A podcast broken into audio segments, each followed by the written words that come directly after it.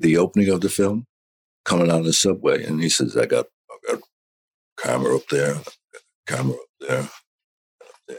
I want you to come out of the subway and cross that street, and we will carry you all the way.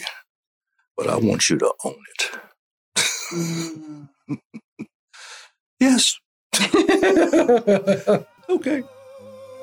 Hello and welcome to Here's to Life with Tori Reid, presented by Victory and Noble, a storytelling company with executive producer Patrick Howell. Here's to Life with Tori Reid was brought to you in part by. We are pleased to share that we are staying healthy and hydrated throughout this edition of Here's to Life with Tori Reid, courtesy of our partners at Vivreau Water, a sustainable solutions company that mirrors our commitment to clarity, focus, and a better world. Vivreau's water solutions for business have already helped divert tens of millions of wasteful plastic bottles from landfills and waterways. Every day, Vivreau systems across the globe help forward thinking companies transform their own on premise water into a source for pure and reliable filtered hydration. Let Vivreau help you and your business leave a legacy of stewardship, health, and wellness that will literally make you feel good inside. Go to vivreauwater.com, V I V R E A U water.com for more information. Black history is a little bit more than superstardom. It includes that indescribable quality. Sure, there is that black silk the black man swagger, richly coated with a cosmic solar charisma. But those who are Black history do something with that power, shaping the arc of our universe closer to the center of who we truly are, who we want to be, who we have been throughout time. And as far as an iconoclast stands, there aren't too many that are larger than Richard Roundtree. In his breakout role of John Shaft, he teamed up with another iconoclast, our beloved visionary Renaissance man, Mr. Gordon Parks. Together, they took a sharp turn from the typecast of the black man and crafted the first black action superhero. In this part two episode, Here's to Life continues to realize the man, the double R, is so much more than shut your mouth. He is the very definition of a gentleman and warm soul.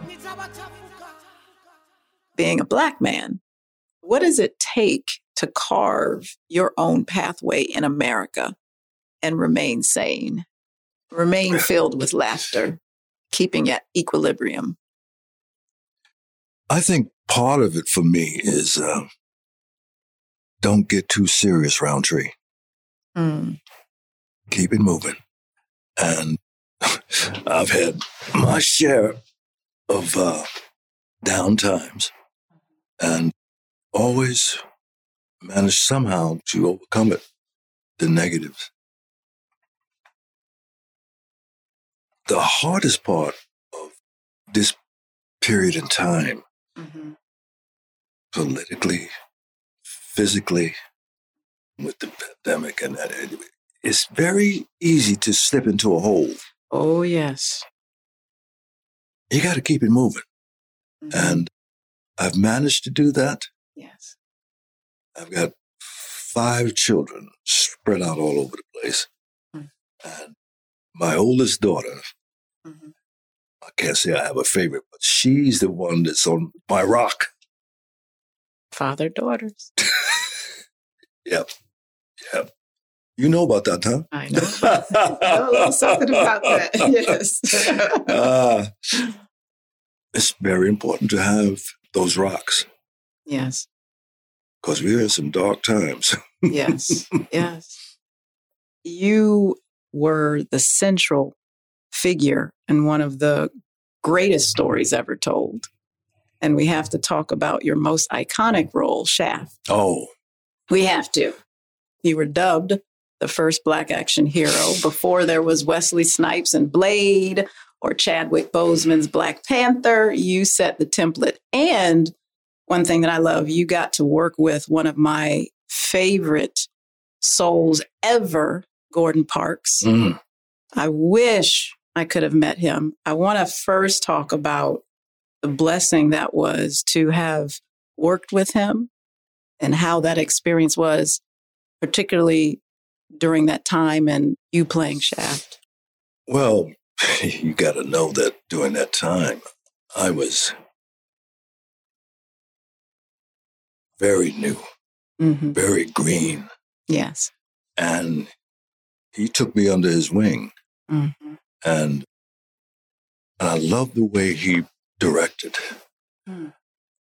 Being an inexperienced actor, I mean, he would talk to me in such a way that I would totally instantly get it.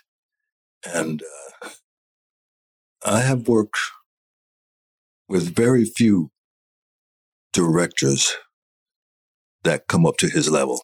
Mm, I believe. I mean, I could put your dad in that level mm. as well. That's a very high bar. And the way he would talk to me, I, I, he's a very visual director. I mean, he paints pictures. Yes. and uh, case in point on Cafe Reggio. I don't know, too young to remember that, but Cafe Reggio in Greenwich Village, uh, we shot a, a, scene in there. And that um, was a film I was going to ask you? No, no, that was a restaurant we were shooting Oh, that's a restaurant? Yeah, oh, in Greenwich Village. Ah, got it. And he chose that place for the colors. And, and whenever I see that, Isaac Hayes had a song playing under mm. as the scene was going on. And it just, it's a painting. Yes. And the way he would describe, for example, the, the opening of the film, mm-hmm. coming out of the subway, and he says, I got a camera up there, camera up there. I want you to come out of the subway and cross that street. And we will carry you all the way. But I want you to own it. Mm. yes. okay. and you did. the improv of when I gave the golden finger to the cabbie mm-hmm. in the middle of the street, that was all improv. Wow. And that was back in the days when we didn't have traffic control. Oh, you know, I didn't think about that. yeah. Magic. Magic. Magic. And every, I mean, it was just, it was perfection. Everything, like you mentioned, Isaac Hayes, who that's one of the greatest soundtracks ever. Mm. Oh, mm. that soundtrack is just every the backdrop, the director, you, the music, the location, like you said, everything was carefully chosen. Absolutely freezing in New York, in Manhattan that time of the year, with that coat flying open on you. Yes, the wardrobe. Oh, oh, oh. that's all Gordon. Mm. Okay. That's all Gordon. Uh, a thing that gets me when people try to recreate that image, mm-hmm. it is never anything like what Gordon put on film. Yeah.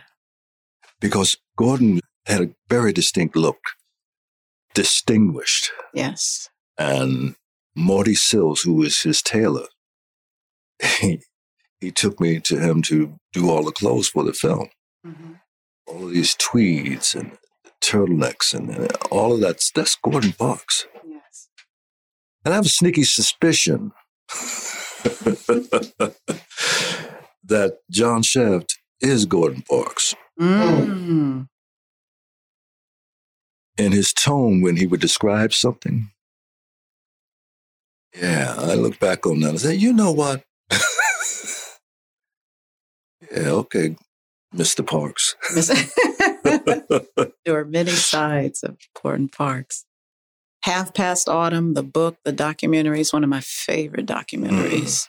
Those that can connect with him do watching that documentary. Yep, yep, yep. It was just magical. To hear him play the piano mm. is an absolute joy. You know, he wrote the song Don't Misunderstand? No. O.C. Smith sang it. The lyrics in that, for me, describe John Shaft. Mm, okay, I'm going to listen to that. I met O.C. Smith, another delightful man. Mm. Yes. Good friend of dad's. Yep. I will listen to that. Well, that's had to be the connection. I didn't know they were friends. Very good friends. Yes. He recorded the song on the LP. Hmm. That's my favorite, although other people have tried to do it, yes. sing it, cover it. He singularly is my favorite rendition. Mm. Don't misunderstand. We are only strangers on our way to someplace else, someplace we forgot. Don't mistake my smile. It just means I'm lonely. Love me in this place and time. And, place and time. And then forget we met. Mm. Can't remember the other lyrics. it's beautiful. Now, oh. is that one of your signature songs? Like, do you relate to that? Is that if no, you were song? back up now? No, I'm just wondering because I'm like, did I tap into something? Did I have a uh huh? Patrick, talk to this woman.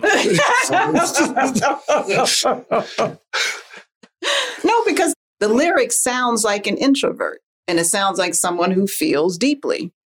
I mean, I find that songs that I gravitate towards are mm. songs that I say are Tori's. If I were a song, I would be this song. Like Here's to Life with Shirley Horn or Both Sides Now by Joni Mitchell. I'm like, that is me. Just was curious. Well, you, I don't know if you'd say that if you heard all the lyrics. Oh, okay, okay, okay, okay. You just heard the intro. I got you. I got you. He hit me with a shaft. Shut your mouth. she going hard in the paint now.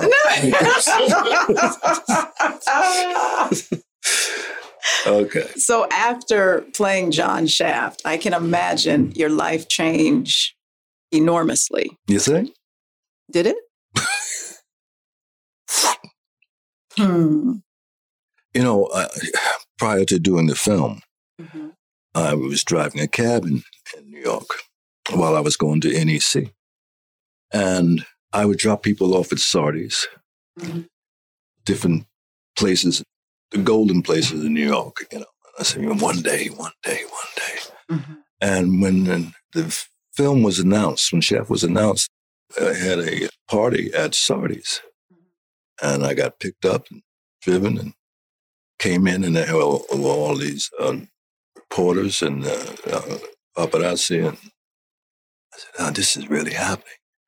Finally got to go into this joint. From that point on, that's when uh, I was ushered into great tables and, and wow. So this is it. And it's a heady experience to say the least. but if you're lucky enough, you, you get a smack in the face mm. eventually. Mm. Oh, oh, oh, I'm sorry. I'm cool. and periodically that happened, mm. which kept my ah kept feet your feet on, on the ground. Got you. Because it's very easy to listen to the things that buzz. Yes. Oh, oh. especially being young. Absolutely. Yeah. Yeah. That's a lot of responsibility. Yes, it is. Fame. Fame. I've heard uh, my uncle Tom, Tom Dreesen, says that fame is a more dangerous drug than cocaine. Wow. Yeah, that is absolutely true. Mm-hmm. Absolutely true. Uh, because unconsciously, when you get a taste of that, you crave it. Right. Right. And when it's not there, yeah. What's going on here? yeah. And you want that high again. Yeah. Yes. Yes. Yeah. That's ooh, perfect. That is a perfect analogy. Mm-hmm.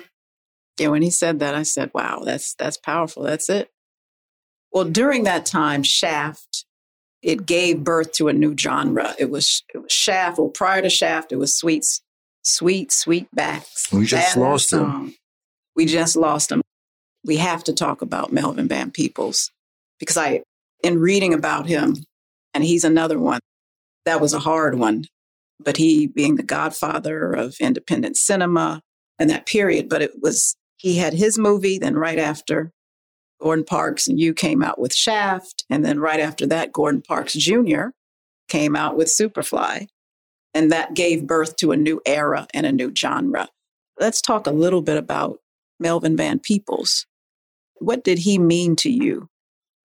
Well, that whole film was something I had never seen before. I, I was unexpected. It's almost like the spook was sat beside the door. Yes, one of my favorites. You know, um, yes. it was so eye opening. Mm-hmm. Well, wow, we did that. Yeah. yes. You get what I'm saying? Absolutely. Spook was sat beside the door, and there was like, I think, three films of that ilk um, that were eye opening, jarring, mm-hmm. and beautiful. yes. yes. And the guts, the boldness that it took oh, to make those films. Tell me about it. Yeah. Yeah. Yeah. And the hits that Melvin took, that Sam Greenlee, who wrote The Spook, you know, sat by the door, the hits that they took. I mean, their careers were unfortunately, I mean, deeply affected and they were put on that list, that industry list that you don't want to be on. Mm. Mm. Yes. Blacklisted? Yes. Yeah. That's an interesting term. I know. I, I, I try. I try not to say it, but I don't like it. Oh, I want, I want to go back a second and tell you a story about Gordon Parks. Please. This was after Shaft had come out. Mm-hmm and he was staying at the Beverly Hills Hotel. And he called, he said, Come over and play some tennis. Now, this spring or summer or spring, he comes out in white flannel long pants and a white shirt. Clean. Who would do that in the heat of California? I don't think the man even sweat. He's so cool. yeah. And he whipped my butt. Did he? Yes, he did. I mean, my defense was hitting the ball back to him. Uh-huh. So he didn't have to move this. Roll me out. I love it. Very elegant man. Yes. Yes. I agree with you. I'd like to talk about this photo. We see you. It's, it's just an iconic shot. You, center, to the right of you, the elegant Gordon Parks. To the left of Gordon Parks is the late, brilliant John Singleton. And then to your right shoulder is Sam Jackson. I was taken in a bar in Harlem that we shot in.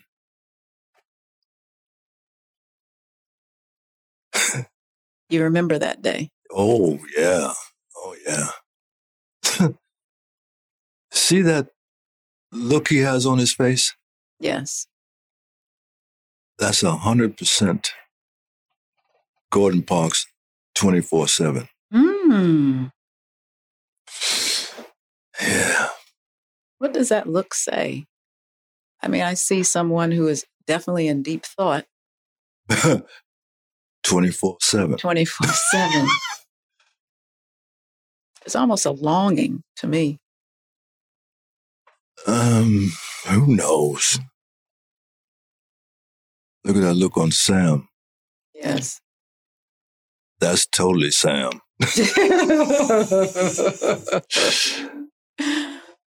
He's another marvel. Yes, he is. Absolutely. I talked to Walter Mosley just before he was honored with a Lifetime Legacy Achievement Award by the National Book Foundation. And he had some amazing things to say about John Singleton. As you probably know, John Singleton picked Walter Mosley to work on Snowfall. the FX show that he was working on. And Walter was saying when he reached out to him, he was like, basically, I don't do TV. I don't do this. Uh, you know, exec producer and everything. And of course, he was honored and he did it. And he just said some amazing things about John Singleton. And similarly, how you spoke about and appreciated Mr. Parks. Mm-hmm. He appreciated John Singleton in that way. And he talked about what a kind heart he had and what he would do. People had no idea what he would do. He would pull people off the streets and bring them onto the set and give them jobs and mm. all these sorts of things. But do you have any memories with John Singleton that you can speak about? I don't know if I should. I'm going to, I'm going to say it. Long before the fourth shaft went into production, John called me up mm-hmm. and said, Let's have lunch. I want to talk to you about something. So I go over to Warner Brothers and we have lunch, and we, he's telling me this project that he wants to do, another shaft. And the storyline that he wove, I thought was brilliant. Dissolve come up again. I'm invited to come to uh, New York to have a table read. And Sam is here. And John is over here across the table. The um, executive producer is over there. The rest of the cast is this way on the table. So we read the script. Uh oh. Look at John. I look at Sam. I don't know whether shit will go blind. oh man. What? I'm already signed. Oh. So I wasn't a happy camper. Yeah. Because control of the film was not in John's hand anymore. Studio. Yep, that's that welcome show business. Hello. That's what Dad would say. Yes. He didn't even get a kiss. Mm. mm. And you would think he would. It's not like he was some, this wasn't. Hello? Yeah. But the check cleared. did I say that out loud? we like checks to clear. Everybody understands that.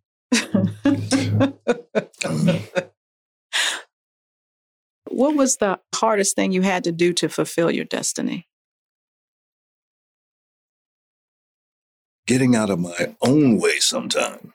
Yes. You know, that experience that I just told you about, if you take yourself too seriously, you can be damaged. So I said, Oh, you didn't say action.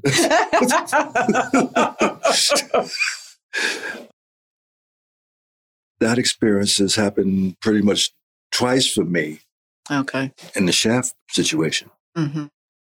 when I was asked to be in uh, three generations of Shaft. Yes. Why? Am I going to work? Um, I wasn't really into it. Patrick, my manager, and my agent pretty much talked me into it.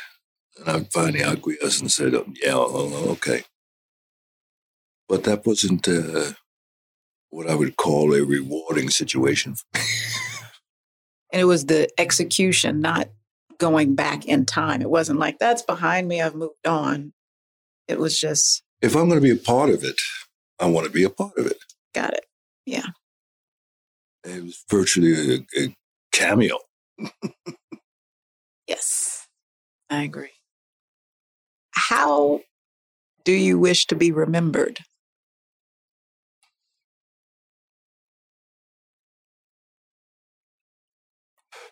First, I want my kids to think of me in good in a, in a great light. Singularly, that's the mo- most important thing for me. Past that, he was a kind man. Past that, keep those residuals coming.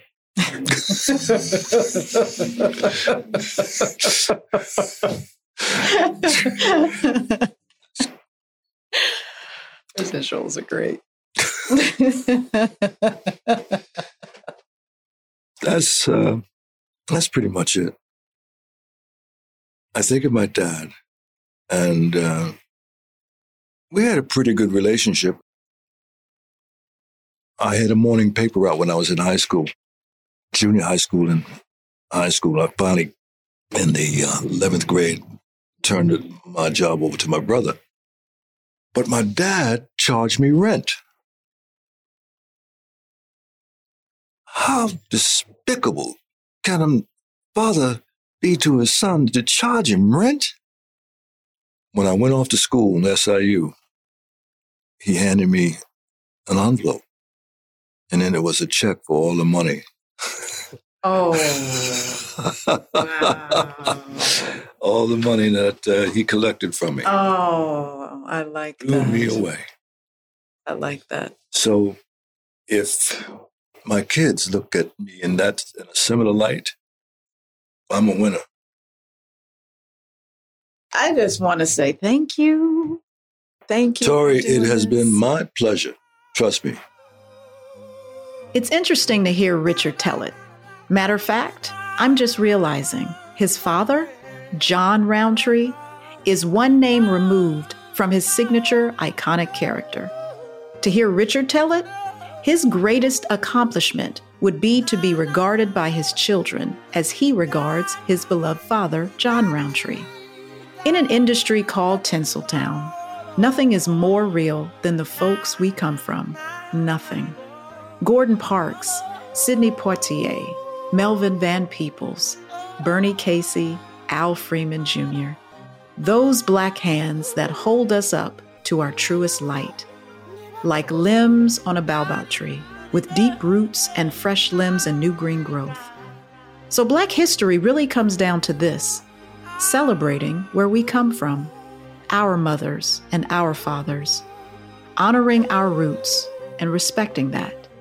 And many may not have that mega wattage shining on them, but guess what? They are our original real Black heroes.